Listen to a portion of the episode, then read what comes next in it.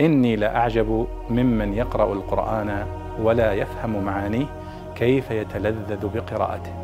كيف يتلذذ بقراءته. في سورة الرحمن يصف الله سبحانه وتعالى نعمه علينا فيقول سبحانه وتعالى آه، مرج البحرين يلتقيان بينهما برزخ لا يبغيان فبأي آلاء ربكما تكذبان يخرج منهما اللؤلؤ والمرجان فبأي آلاء ربكما تكذبان؟ وله الجوار المنشآت في البحر كالأعلام. استوقفتني كلمة كالأعلام هنا. وقلت في نفسي ربما بعضنا لا يدرك معنى الآية. وله الجوار المنشآت في البحر كالأعلام. يعني له السفن التي تمشي وترسو وتجري في البحر مثل الأعلام. ربما البعض يظن أن الأعلام جمع علم والعلم هو العلم الرايات التي يعني علم السعودية وعلم مصر وعلم المغرب. الأعلام قطعة القماش التي تعلق على السواري. ليس هذا هو المقصود. وإنما المقصود وله الجواري المنشآت في البحر كالأعلام أي كالجبال الراسية.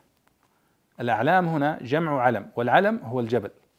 تذكرون أن الخنساء عندما مدحت أخاها صخرا عندما قالت وإن صخرا لتأتم الهداة به.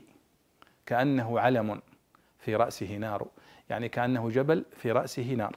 فالعلم إذن هو الجبل. وقوله سبحانه وتعالى هنا يصف السفن التي تمشي وتجري على البحر بأنها كالجبال. وذكرها في سورة الشورى قال ومن آياته الجوار في البحر كالأعلام. يعني كالجبال الراسية. فإذا الأعلام هنا جمع علم والعلم هو الجبل الضخم. لماذا سمي الجبل علما؟ قالوا لأنه يهتدي به الناس.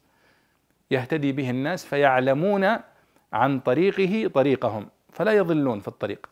فسمي علما.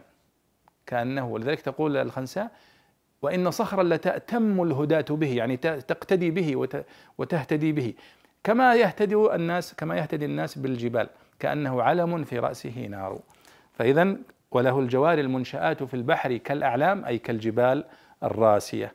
جمع علم والعلم هو الجبل وسمي الجبل علما لأن به يعلم الناس الطريق ويهتدون به. نسأل الله أن يهدينا دائما إلى سواء السبيل. في أمان الله.